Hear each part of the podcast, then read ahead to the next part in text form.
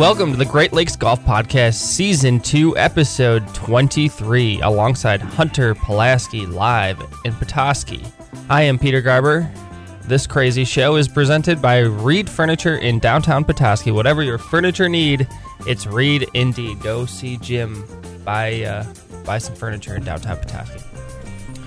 Coming up in today's episode, we celebrate a victory from one of our own, Ryan Brehm, wins the Puerto Rico Open in blowout fashion with his wife on the bag.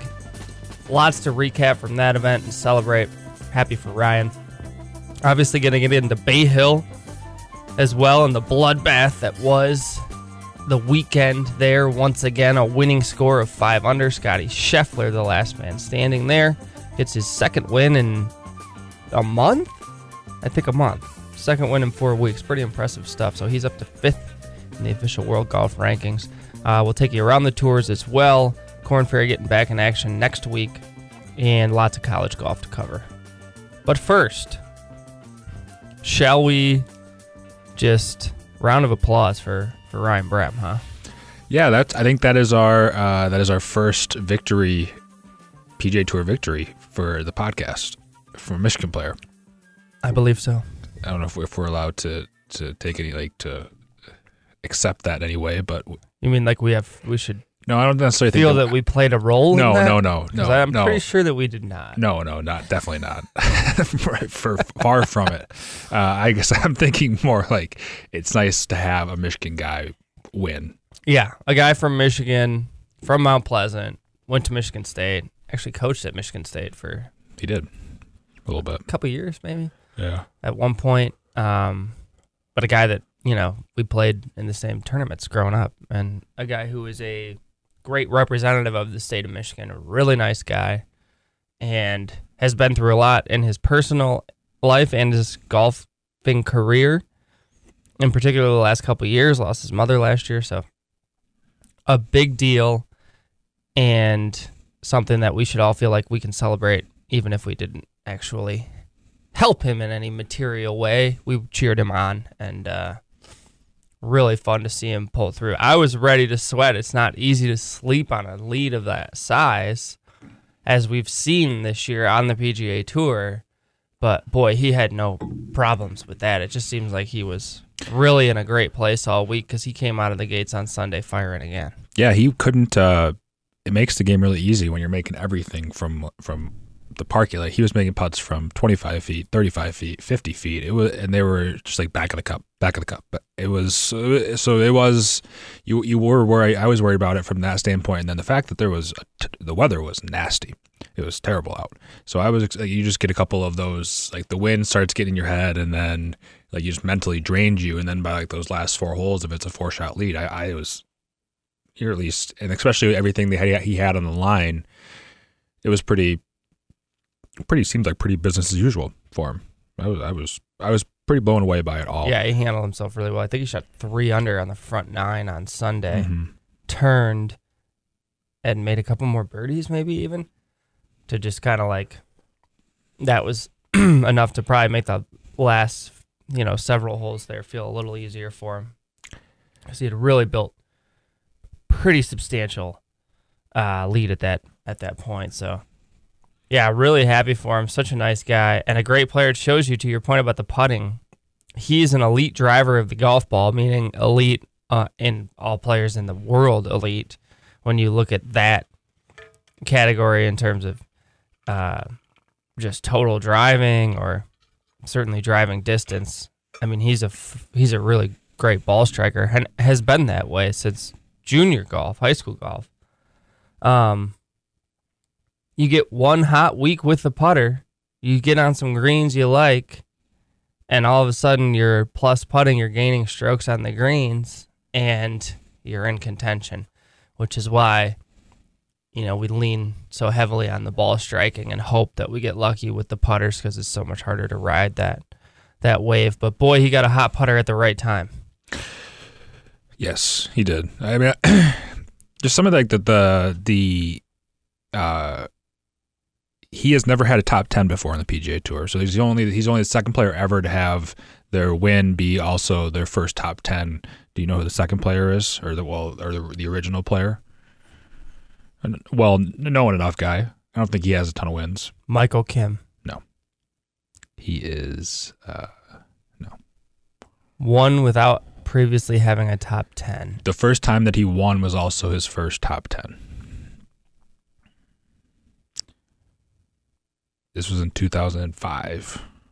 2005. I don't think I'm gonna get it. That's pretty obscure trivia, Hunter. Well, I- But ex- congratulations, you stumped. Jason Gore. Okay, yeah, I see that. Yeah, So it makes sense. um, he six hundred sixty six thousand dollars won this week at uh, at this tournament. I think his career earnings were somewhere in like the mid eight eight hundred thousands. So nearly doubled it in one week. Well, no. Pretty close. Oh, oh, I, I see. I see. Yes, yes, almost. I mean, it was. Not quite, but I mean, yes, I get. What, I get what you're saying. I was like, It's like a forty percent. Give me a break. You can't give me an. You know, I was like, what are you babbling about over there?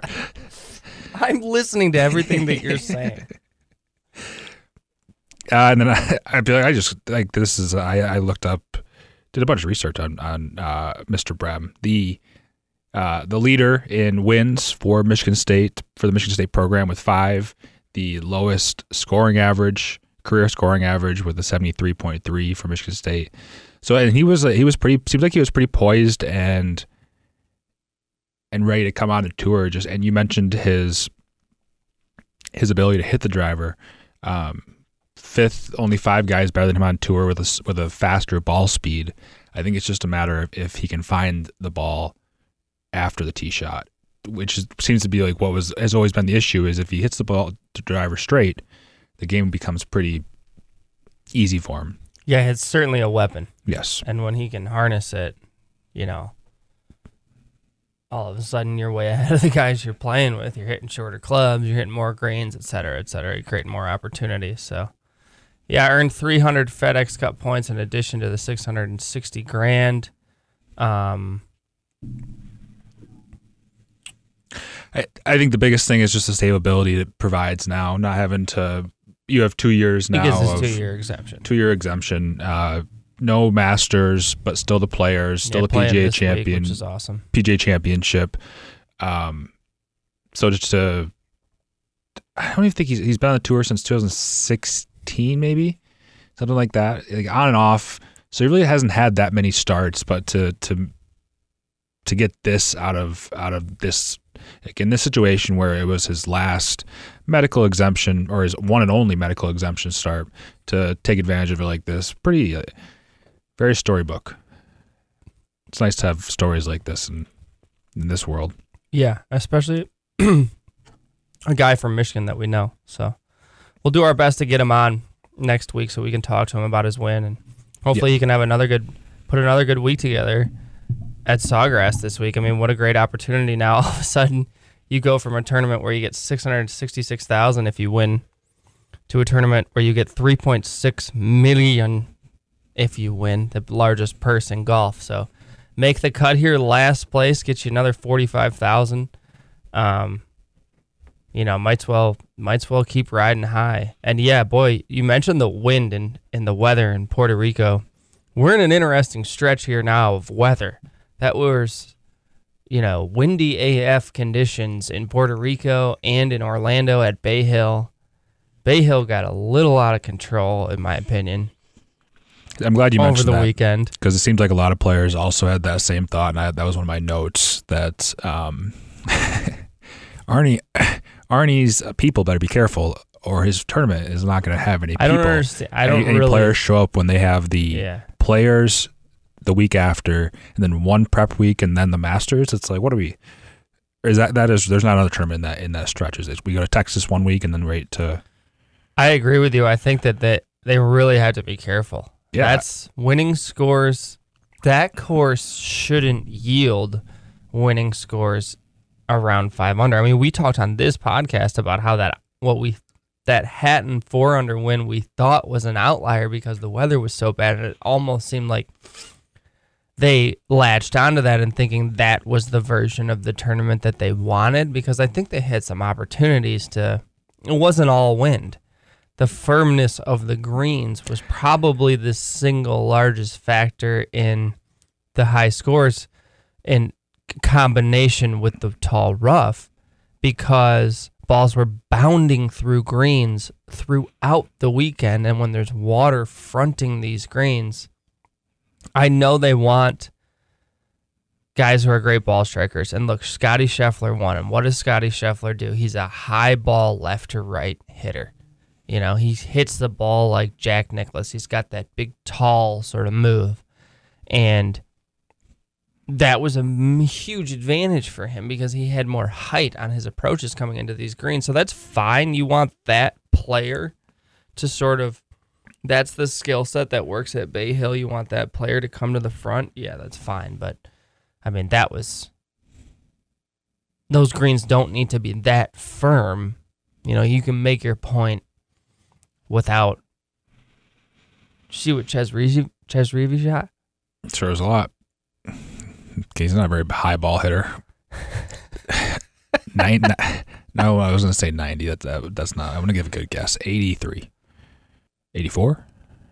Well, I have to look it up now, but I believe his two day total, his his four day total was plus 19.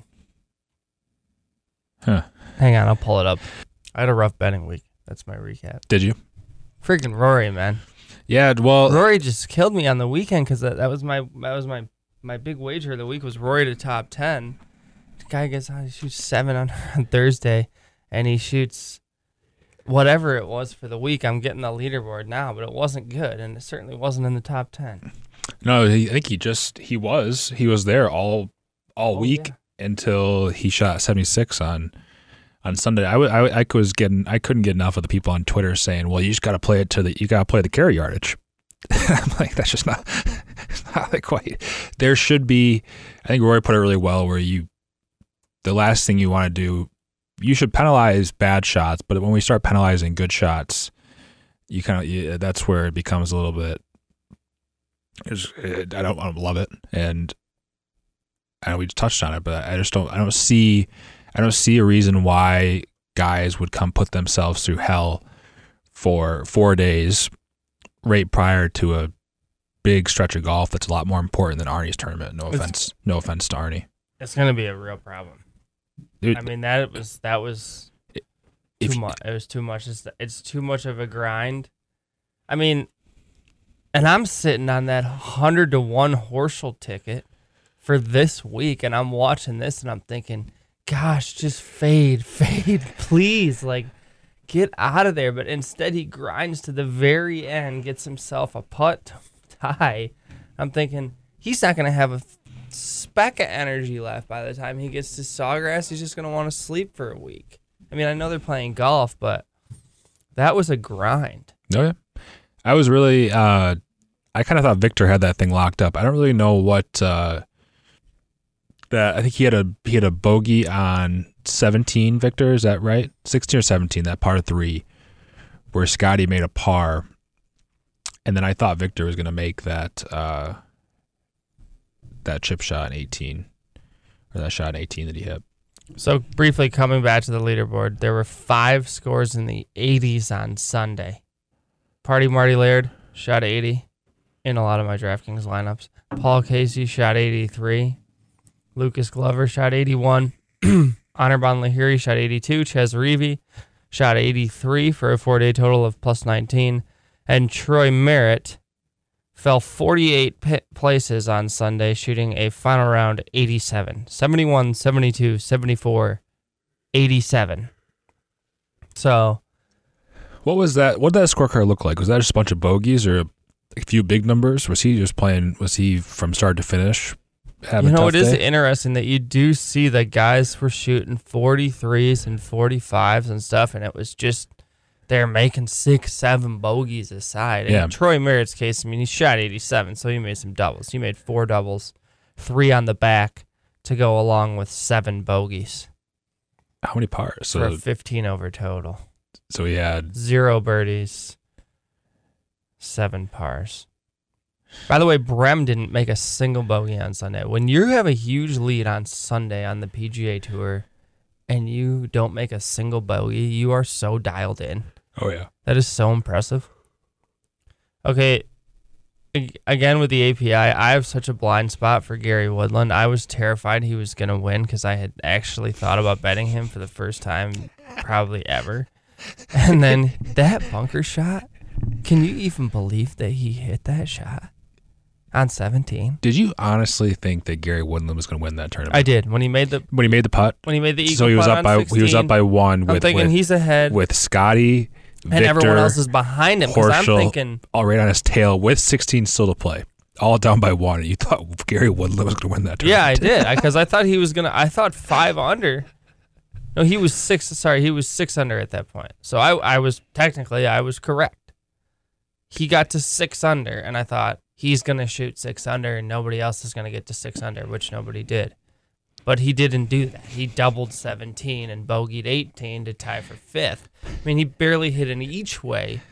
And Kirk basically did the same thing where he was like, looked around and was like, oh snap, walks off 13 at five under and promptly bogeys the next two in a row before parring out. But I think he's another good play at Sawgrass. He's one of the few guys in the field this week who actually has consistent history at Sawgrass, which is really hard to come by because it's highly variable. But I don't think he's missed a single cut, Chris Kirk, at TPC Sawgrass. So He looks like he's just playing around a golf on Sunday, like on on a, on a Sunday at a Muni. Just just going out there for a stroll. He just looks so relaxed and like carefree and yeah, I mean, like his swing is is very relaxed and carefree. buttery. Yeah. How do you do that? You're asking the wrong guy. Mine's so herky jerky and like I just look like I've you know not like him. Nope. Not like I'm super super confident. Um. Yeah, it's crazy when you look at this leaderboard from the Arnold Palmer because it doesn't feel like you're just looking at any of the guys that you watched play golf on TV. you know, at the top, it's like okay, we saw the last couple groups, but Hatton ended up in second. He's the guy that I ended up live betting mm-hmm. because I saw the way that the tournament was going, and I was like, "Oh, he's there."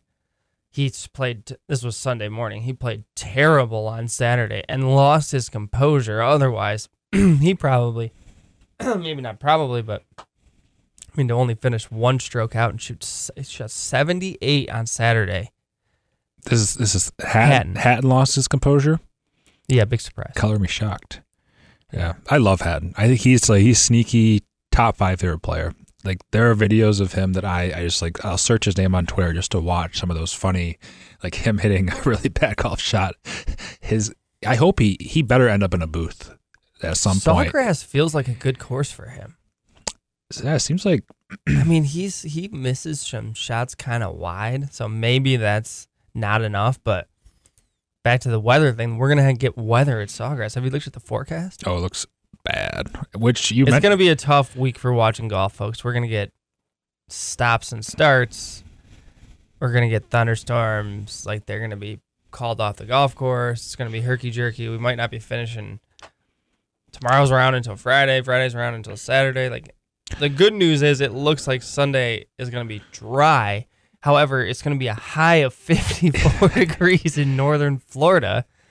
which that feels like a, Like fif- a like 50 Euro. like 54 here feels warm but for some reason i don't know how it happens but in florida 54 feels cold so cold So it Like- makes me like for as I look at Sawgrass, it makes me kind of like some of these guys, like these Euros or guys that handle like the API well, Hatton. Uh, but I just don't know. Like, what do you think? Do they have enough? If you just went through that gauntlet of golf, are you feeling like you're ready to go take on Sawgrass? Are you feeling like you have just played in a major basically and you need a week off? I, I i see i've always thought that like when you go play a hard golf course when you come back and play and not to say that sawgrass is easy but it's a hell of a lot easier than what uh, bay hill was playing on sunday that at least like when you you will feel i think you just you'll instantly feel more comfortable there just because it, it, is playing easier. But I, I don't know. Well, you I- might find me placing a wager on either Tyrrell Hatton or uh, Matthew Fitzpatrick in that case, because if it's those guys really hung in there last week, Fitzpatrick is a horse for course. Fitzpatrick loves this Florida golf. I feel like he plays well at Hilton Head, which is another Pete Dye, right? Mm-hmm. This Pete Dye, this goofy setup that kind of just some players don't really do well on. He seems to pass the Pete Dye test, if you will. And you can get some really decent. I mean, there's soft pricing across the board this week, but you can get some decent numbers on those two guys. I saw Hatton numbers in the 70s to win this golf tournament. He's probably I don't know where he is exactly, but he's probably about in that same world ranking range as as Horschel, like the low to mid twenties, I would guess. I would think so. Perfectly within, perfectly capable of winning in a field like this, even though some people might be surprised by it. When was the last time that, that we had weather issues? You remember? I don't think like I, I, I to the point where I almost forgot that there that was a possibility. I don't. I can't mm-hmm. think of it. Like the Honda, obviously, but it was that was for like a, a whole. I can't remember last time we had a weather delay. No, me either. Now, I don't think it's happened in. I don't think it's happened in. I'm willing to say a year. We haven't had any like serious weather. yeah, I guess we should be. We shouldn't be complaining. We'll try to remember that when you start complaining, or when I start complaining the next couple days. Oh, it's thunderstorming. I can't. My players can't make bogeys and ruin my day. Um. All right. Should we go around the tours in college? Get the Michigan update on the Michigan college golf scene Yes, before coming back for a full preview and and uh, picks for TPC Sawgrass. Any last thoughts on API or the Puerto Rico Open? Um, no, but I, I do think um, I would be I would be shocked if Viktor Hovland does not win a major this year. I would be very shocked. I think he he hung in there, obviously very well on Sunday. Had like he's just The He- chipping is a serious problem, and the sand play. I think that was I think I think that sand was was terrible. I think it was heavy as all. It was. It was heavy as I've never seen heavier sand on the PGA. It looked like we were playing a at baby. of balls plugging. Yeah, which is which is that that is like a the quintessential bad sand is plug lies. So it just so that and then that rough. I mean, where, where are we gonna, we're not going to see that rough. That's like a one. That's a one time a year kind of rough. Yeah, and the yeah, and the U.S. Open, two times a year maybe. Yeah, I don't know if it gets that thick at the U.S. Open. It was it was sick. That rough was so long and lush everywhere. It was those balls were they needed spotters like every 20 yards up the of the fairways because those balls were burrowing into the grass They're like snakes. You never find them in there. Well, those retirees are probably that's a tough week for them. They have to like. Yeah. I imagine those golf balls. They're gonna there's- not only are they gonna lose field strength, they're gonna lose volunteers if they don't get this. lose volunteers in the they're grass. gonna be like, man, that was too hard. I'm out. Yeah, no, I tread lightly. API. I, that's my my closing thoughts on the API. Um, And my closing thoughts on the week are congratulations, Ryan Brehm. What a week. yes. Way to go, dude. very cool story. Excited to see what he does here the next couple of years with, with some full status. All right, uh, really big week for uh, Michigan college golf. We had two champions uh, over the week. Uh, we will start with the Michigan boys who were playing at the Desert Mountain Collegiate in Scottsdale March 5th and 6th. They ended up uh, winning uh, for with a four shot win, total of 873. They had four, uh, rather three Wolverines finish inside the top 20. Uh, the best finish being uh, freshman Hunter Thomas from I'm not sure where he's from, but uh, second place finish, and now they're off. They're also in Louisiana next week. They're at the Louisiana Classics March 14th and 15th in Lafayette. So the Wow, should we do we need to be going to Louisiana? yeah if we were ever gonna go, this is the yeah time. this is the time. we can if make we a were- stop in New Orleans and Yeah. some beignets. Um, We missed Mardi Gras though, right? We did, yes. Unfortunately, well, I'm too old for Mardi Gras. Fortunately, we missed it.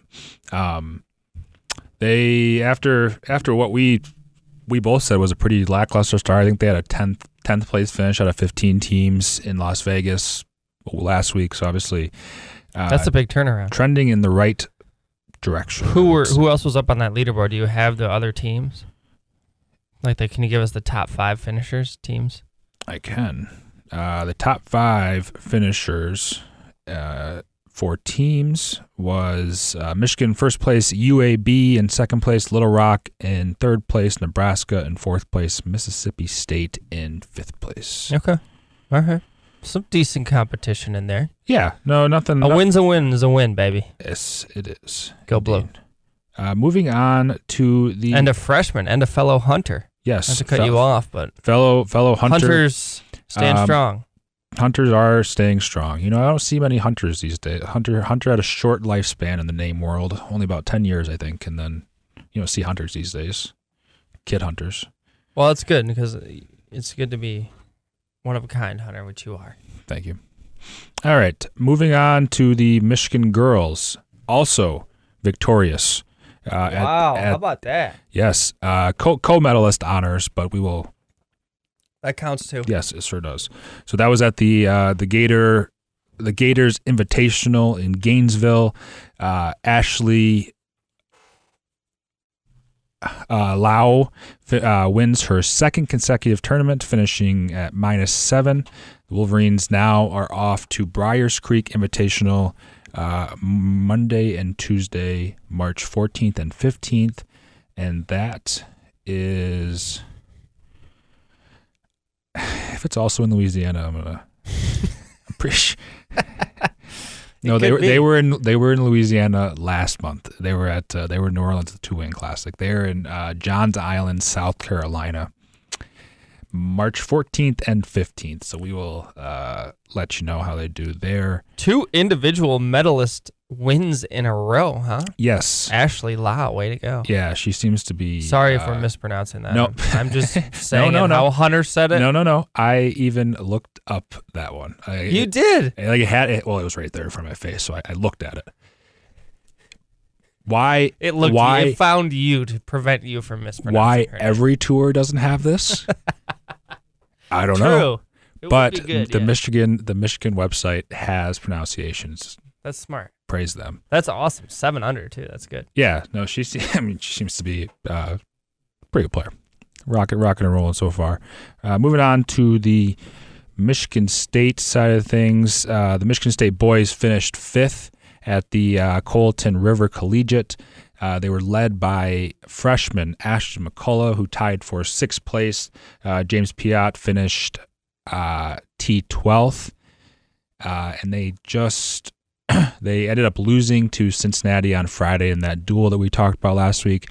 Uh, but Cincinnati ended up finishing second behind uh, Georgia, Georgia Southern, I believe, at the uh, Colleton River Collegiate. The boys are now, I want to say they're off for a week, maybe. Let me see real quick. They are now actually off for about a month, a little bit, a little bit over a month. They're not playing again until the Rutherford April 16th and 17th in uh, Pennsylvania. And finally, the Michigan State girls also played in the um, Gator Invitational uh, in Gainesville. They finished fifth place. Uh, Valery Plata was the top finisher. She finished fourth place. They are now off until the end of the end of March when they have the Clemson Invitational in Clemson, South Carolina. All right. Uh, no, as, as we already discussed, there is no Korn Ferry this week. They are off until they uh, start their Louisiana swing next week. The uh, the old guys are off for at least another week or two. But the LPGA is back in session. Uh, they were at the HSBC Women's World Championship in Singapore. Jin Young Ko took home the medalist honors. That is her fourth win in five starts. Her fifth, the one that she didn't win, she finished a measly tied sixth. Unreal. Uh, she's 26 years old. Only been on a tour for three years. I, I don't know. I, that and then so, she's won four out of five with a six, uh, sixth place finish. Her her sixth tournament was a T second. Go back two more tournaments, which were like mid twenty finishes, wins, more wins. Pretty good. So she wins. Her win equity is rather high. Yeah, she. I mean, I think she.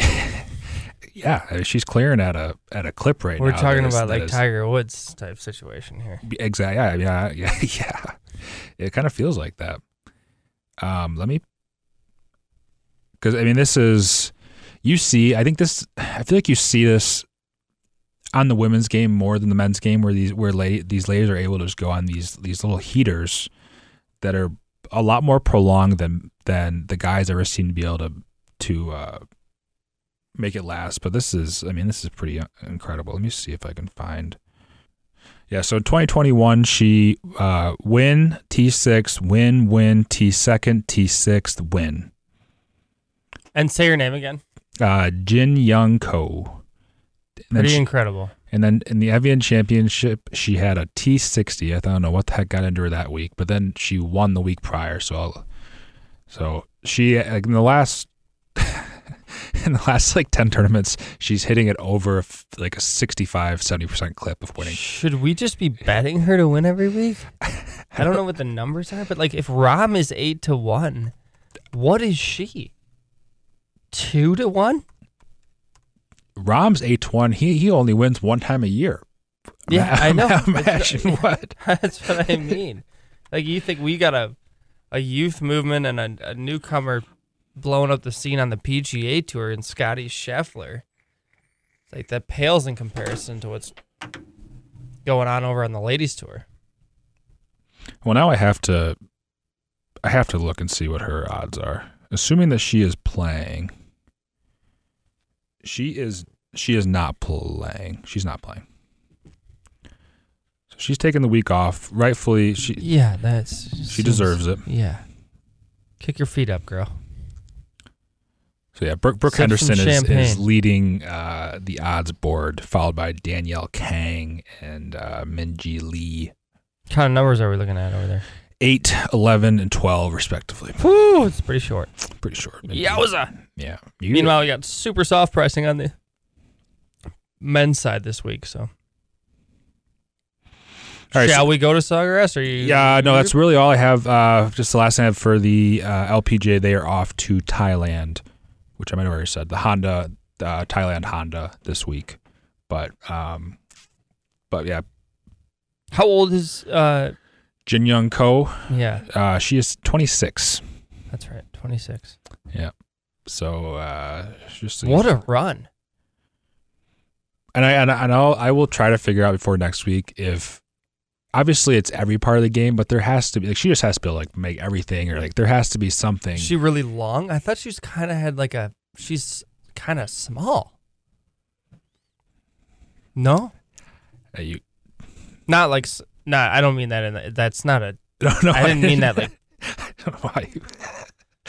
I just mean like she doesn't look like somebody who would be su- like she doesn't look like Bryson or whatever. Where it's like, oh, that guy probably yeah, no, I, you know. yeah, no, she, she, I, I don't know who the equivalent of that would be on the LPGA tour. They all hit it far. Lexi hits it far. so since 2007, since 2017, I believe, 2018, she has 13 wins, two majors. So obviously, just here in the last Well, she's making a strong case for 2022 LPGA Player of the Year. I think so. She's coming out of the gates I think firing. so. We might be looking at a few more victories than 13 and another major or two this year. Well, she was already player. She was player of the year last year as well. Two in a row, maybe. All right, that's uh, that's really all I have for for around the tours. Congratulations to the Michigan teams. People are asking, Michigan's a golf school. You know, those of us who know, know. Yeah. It's just a good school. That's what it is. Indeed. All right. Well, you know, move move on. Let's talk about Sawgrass. Yeah. One of my favorite weeks of the year. You think so? I love Sawgrass. I don't know why, but I'm not quite as like infatuated with this event as everyone else. I think it's It's because still a TPC. I mean, it's not like this is the greatest course in the world. We give it a little too much credit, maybe, but it does. I mean, it's exciting because there's every kind of a Pete Dye delivers in the sense that guys will be making eagles late in the round on Sunday, and you know, then you got the Island Green, and then 18's a you know behemoth of a hole. So uh, Adam Scott hit it in the lake left there, and then get it up and down to win by a stroke. Justin Thomas last year nearly drove it in the water left on 18 with that ropey hook that just skirted past the edge. somehow a ball that was hooking 30 yards right to left Bounced also right. bounced right. Unbelievable. Tell me, I tell me was- physics isn't something something. Dude, I was going to there. collapse. I had like a 22 to 1 on Justin Thomas. That's where I started. This is about the time last year that I think we started this podcast. I think so. It'd make it would make sense. That we're getting close to like 52, which would be our Mm. That's good thinking there. yeah. So we're getting there. But yeah, that was a really good number on Justin Thomas, and we picked that up, and that was nice. Even though he, I nearly collapsed when he hit his drive on 18 because I thought, "What have you done? It's going straight for the water. Oh my gosh, it's fine." Um, So, uh, and there's some really soft numbers again this week on some premium players because everybody comes and plays in this event. It is, like I said earlier, the largest purse in golf. $20 million. That's 9 million more than the Masters. The winner gets 3.6 mil here. The top 35 finishers or some ridiculous number are all going to make six figures. So, if you qualify for this and you're not here, you're rich. Like the only person I've seen that has withdraw or withdrew from the tournament is Kevin Na, who's having a child, having his third child, I believe. Did have his third child, in fact. Well, then get, get, get back. I don't here. think he's coming back. get back here, Kevin. Um, so I I, think believe I- the child's name is Logan, if I'm not mistaken. good name. Congratulations to Kevin and the family. I believe that's their third child. Call him Log for a nickname. Um, what was I just gonna say? Oh, so the reason I think the reason why I like TPC Sawgrass, I th- I feel like you you were able to say that how many tournaments are there in a year on the PGA Tour? Like four. How many courses? I guess we'll just say like between forty and fifty courses that like that have that see PGA Tour stops somewhat regularly. I, I I feel like you were able to say you've been to like twenty to twenty five of those courses, where like TPC Sawgrass was always the one of the marquee courses on any of the Tiger Woods games. So like that is just one that just I know that course like the back of my hand because I've played because I've played it so many times in the metaverse, but I've played it. That counts, right? Oh yeah, a lot cheaper, heck of a lot cheaper than. playing- yeah, I think it costs a pretty I think it's like, penny to pay. Do you know what the greens fees are here? I want to say five hundred. See that th- like to me that's almost not even worth it. No, it's not. It's not. It's not absolutely not worth it. It's pretty crazy. Because what do you? Wow, the numbers are not as soft as they. There, I think there's the other thing is to look out for. There looks to be some fairly significant variance book to book on some of these numbers this week. Meaning FanDuel, DraftKings, you know, whatever PointsBet, whatever you use. There's less consensus this week about how to price these fields. So you're going to want to look around, make sure you're actually getting the best number. For example, Adam Scott's 30 to 1 to win on DraftKings. He's 55 to 1 to win on FanDuel. So look in both places. And what whatever else you got too. And as soon as DraftKings and FanDuel want to give us some money, we will go ahead and just tell you to bet with with them. But until that, we'll tell you to go get the best number. Lowry is 50 to 1 on DraftKings, opposite 36 to 1 on FanDuel. Um so Sawgrass as you know, Hunter from playing there a million times is like 7200 yards, par 72. Basically all four of the par 5s are scoreable and even eagleable. We get some pretty good scoring here for a premier type event. You know, there's going to be f- plenty of birdies. Um, it's a Pete Dye course. It's fairly tight off the tee. It's, you know, it has some weirdness to it, you know, that Pete Dye has in terms of visual, trying to create visual challenges. And then, you know, like making you look at things you don't want to look at, I guess, for lack of a better word. And then there's a you know there's a lot of water. It's Florida, and the wind can get up. You know, 17 the green's an island. 18 there's a giant you know lake all the way down the left side. Um, there's water on 16 that comes into play up by the green, and it's not so much a driver's course in the sense that you can't really overpower Sawgrass because of where it's dog legging and where some of the bunkers are placed and so uh, you'll see a lot, plenty of guys clubbing down off the tee uh, on several holes, just as we saw last week at the API. Though this course is much shorter. It's about 250 yards shorter, and I think it plays quite a bit shorter because um, the difference in the par fives being so much more scoreable. And then we're gonna have we- and the weather is a huge part of the story this week. Thunderstorms in the forecast for Thursday, for Friday, more rain in the forecast for Saturday, Sunday. Finally, clear, clearish skies, but cold temperatures. So, wet conditions, potentially windy conditions the golf course playing a little bit longer than normal, the golf course potentially looking different and playing different than it has in past years. I don't really ever remember having poor weather at this event. So it could make the golf course a little bit different and then potentially bring out some different guys than maybe what we're used to. It also could keep the winning score down lower than what it's what it customarily uh, might be. Uh, past winners quickly.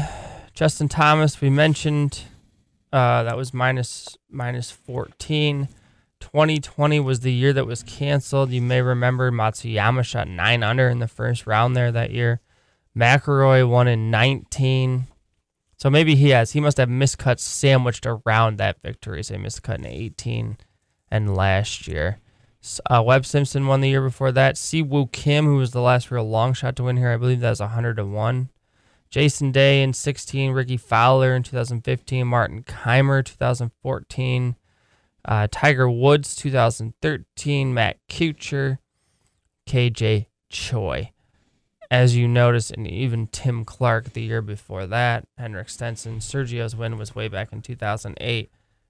These are not bombers by any stretch of the imagination. This is more about the second shot, and this week potentially more about the scrambling if the weather uh, becomes a factor. The lowest of those winning scores was Siwoo at minus 10, except for this year that Sergio won.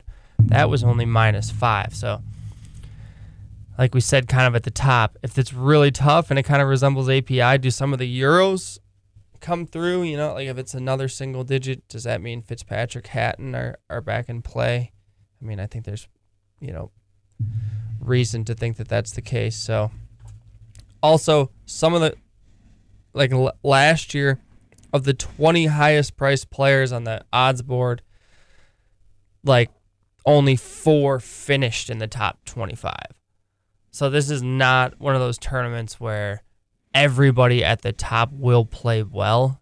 Guys from the top will miss the cut because there will be water balls, there will be, uh, you know, big numbers, that kind of thing. It's it's high variability, and again, the history is not super predictive in terms of who's going to play well here. So I've already been betting this tournament. Well, first, Hunter, did I miss anything? No, not that I can think of. Greens look they're they're going to be very quick. So I'll be curious to see how how they manage 13, 13 feet greens or 13 foot greens with those winds that are expected on Saturday. But that'll be be interesting to see. Yeah, it'll be a balancing act for maintenance crew, and I'm guessing the setup guys because they're going to be getting wet too. Yeah. So I don't. But they have SubAir at Sawgrass, which apparently can dry out the greens really fast. I think like borderline instantly. Yeah. So I don't know that the moisture on the greens will become a huge issue. I think Hunter's right. Probably. If you're looking for tiebreakers, guys who putt well on fast greens, might be something to look at. Like I said, I've been betting this event already. I'm a big dumb idiot. Um, Horschel hundred to one. I'm in on, which may have slightly overlooked him last week because I didn't have a ticket last week. Granted, that ticket didn't hit, but I definitely saw him as more of a sawgrass play than an API play.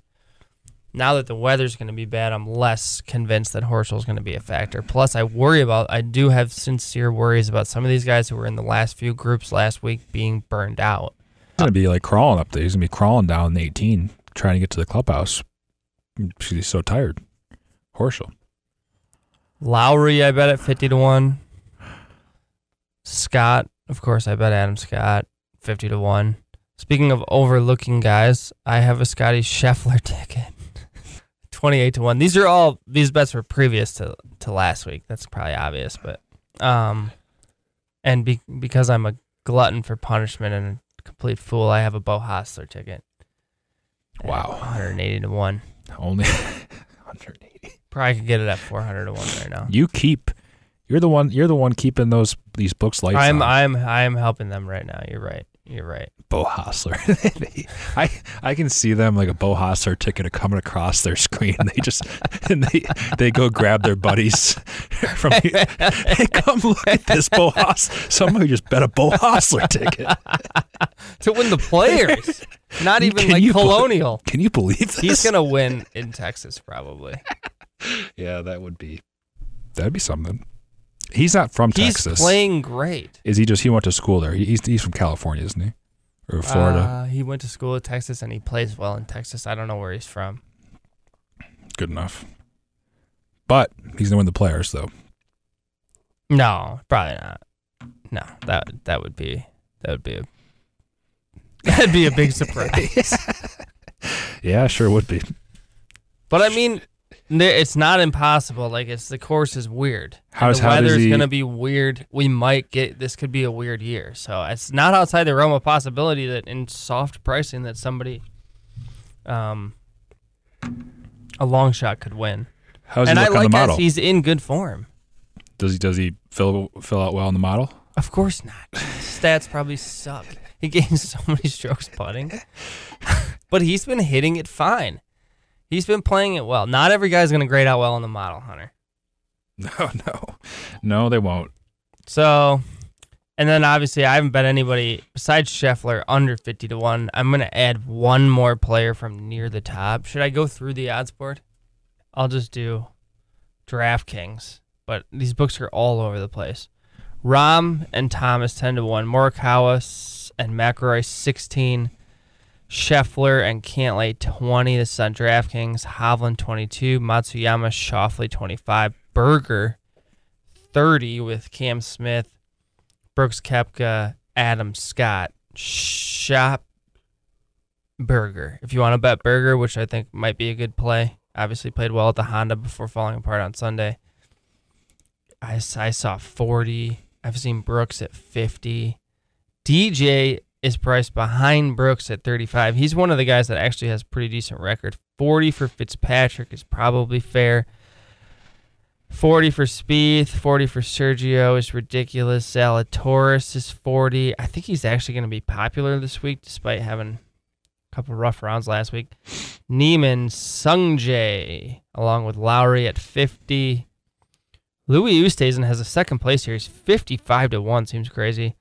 There's Horschel. Maybe I should just sell that ticket to some poor sap. At 55 with Burns and Henley. Gooch, who played well last week and played well here last year, had a top 10, is 65 to 1, along with former winner Siwoo Kim. Abraham Ancer, who has a good record here. There's Tyrrell Hatton at 65 to 1 on DraftKings. Corey Conners, who will I will be playing in DraftKings this week, is 70 to 1. Paul Casey, 70 to 1. Mark Leishman, back where he belongs at 80 to 1. Tony Finau, 80 to 1. Webb Simpson, healthy enough to play, 80 to 1. Tommy Fleetwood, 80 to 1. Gary Woodland, coming off consecutive top fives, 80 to 1. Right where he should be. Max Homa, Hunter's boy, 80 to 1. Jason Day, 90 to 1, along with Jason Kokrak. Rounding it out at 100 to 1. Kirk Rose Noren. Notables above that. Cameron Young continues to be hot. He's 130 to 1. Lee Westwood, who had the lead here last year and played well at API the week before, is 150 to 1. That would be wild. Uh, Keith Mitchell, who I and lots of people loved last week, he did not play well, is 150 to 1. Johnny Vegas, who has a good record here, is 150 to 1. And then let's can we talk about Brian Harman at 150 to 1? You like Brian Harman. I do. You like to bet Brian Harman. I do. He was third here last year, Well, I'll be darned. or maybe tied for fourth, or he finished two back. I mean, there's some crazy numbers in here. Bubba Watson is 180 to 1. Well, let's not pretend like Brian Harman hasn't. Brian Harman was a borderline different player for like a three or four month stretch last year. He just hasn't been there this year. Yeah, you're probably right. It's probably a little bit of a reach. I don't know even know what because because it was right when the podcast started, and I loved Brian Harman because he was winning bets left and right, He was playing cash, well. cashing checks, and now I don't know. I never see his name anymore. Aaron Wise, 200 to 1. He's been playing all right. CT Pan, 200 to 1. He plays well on Pita. He played well at, he plays well at Hilton Head.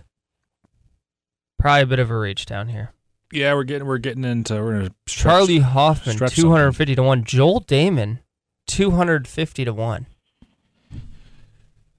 Okay, no love, no love from Hunter. Okay. Well, that's your odds board. I couple of guys that kind of have my attention. I'm not betting anybody 10 to 1. Morikawa at 16 to 1 is the first guy I thought about. Morikawa and Cantlay to me typify what can do well here. Meaning they gain fairways. They are not wild off the tee. They can get it in the fairway. They're not going to lose tons of strokes on wild shots. And then they excel approaching the green. Cantlay is also a great putter.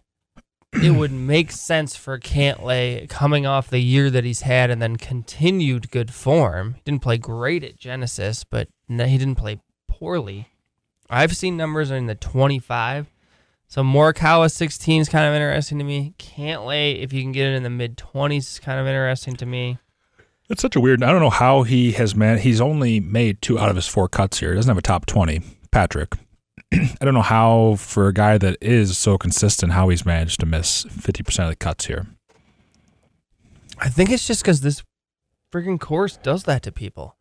To me, this golf course is if you're playing well, if you're in good form, you'll be fine. If you're fighting it at all, he is gonna he's gonna punish punish you. Mhm. You're gonna end up making some high numbers. So, you know, I think Cantlay's in terrific form right now.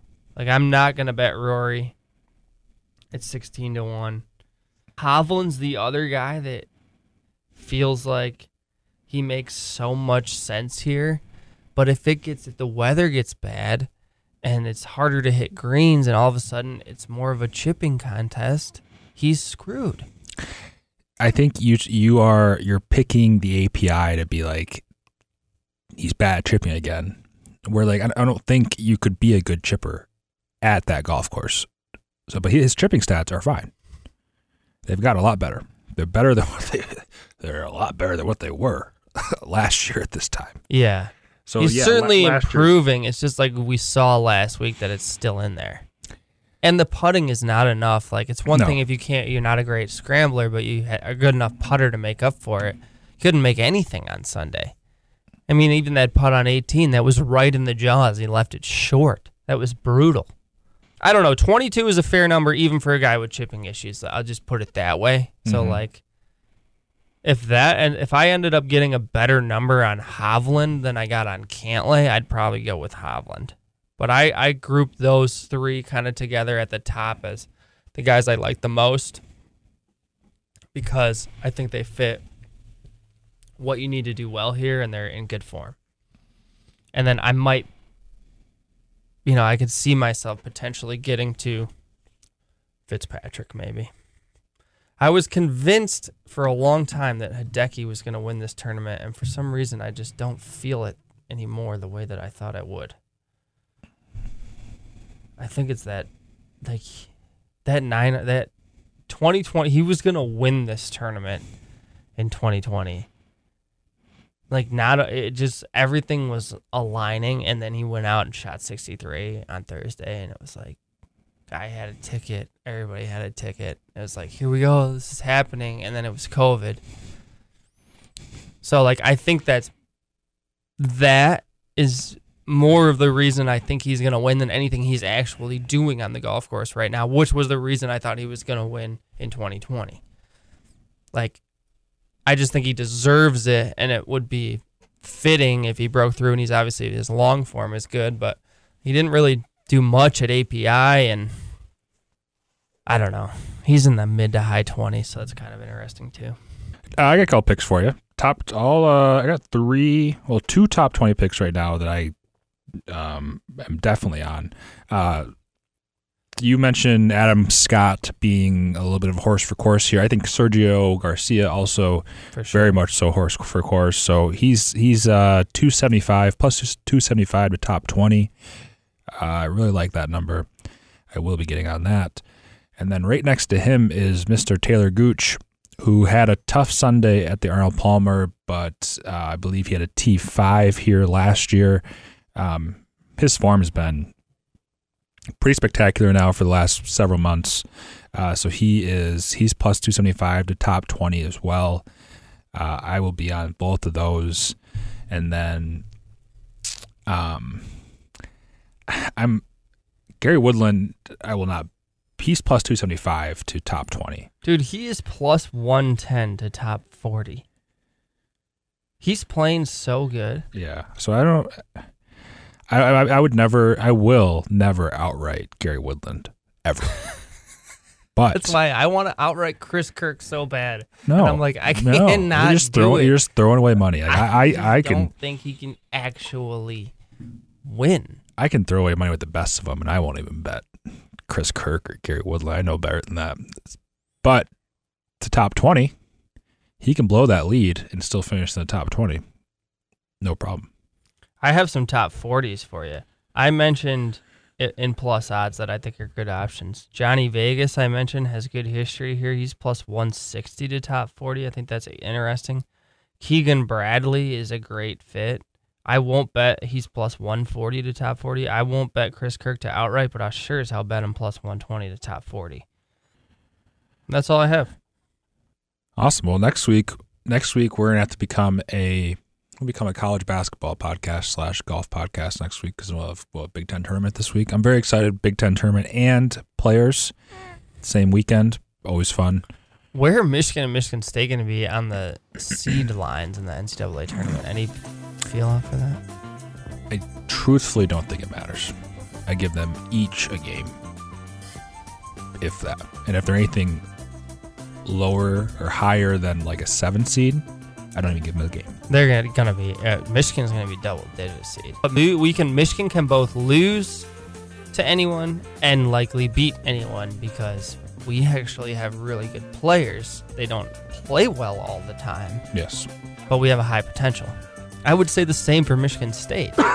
Maybe slightly less though. It's not one of the most talented teams Izzo's ever had, but No, they they just can't make any mistakes the whole game, which is a tough ask out of 21 year olds, 20 year olds. So we'll see. All right.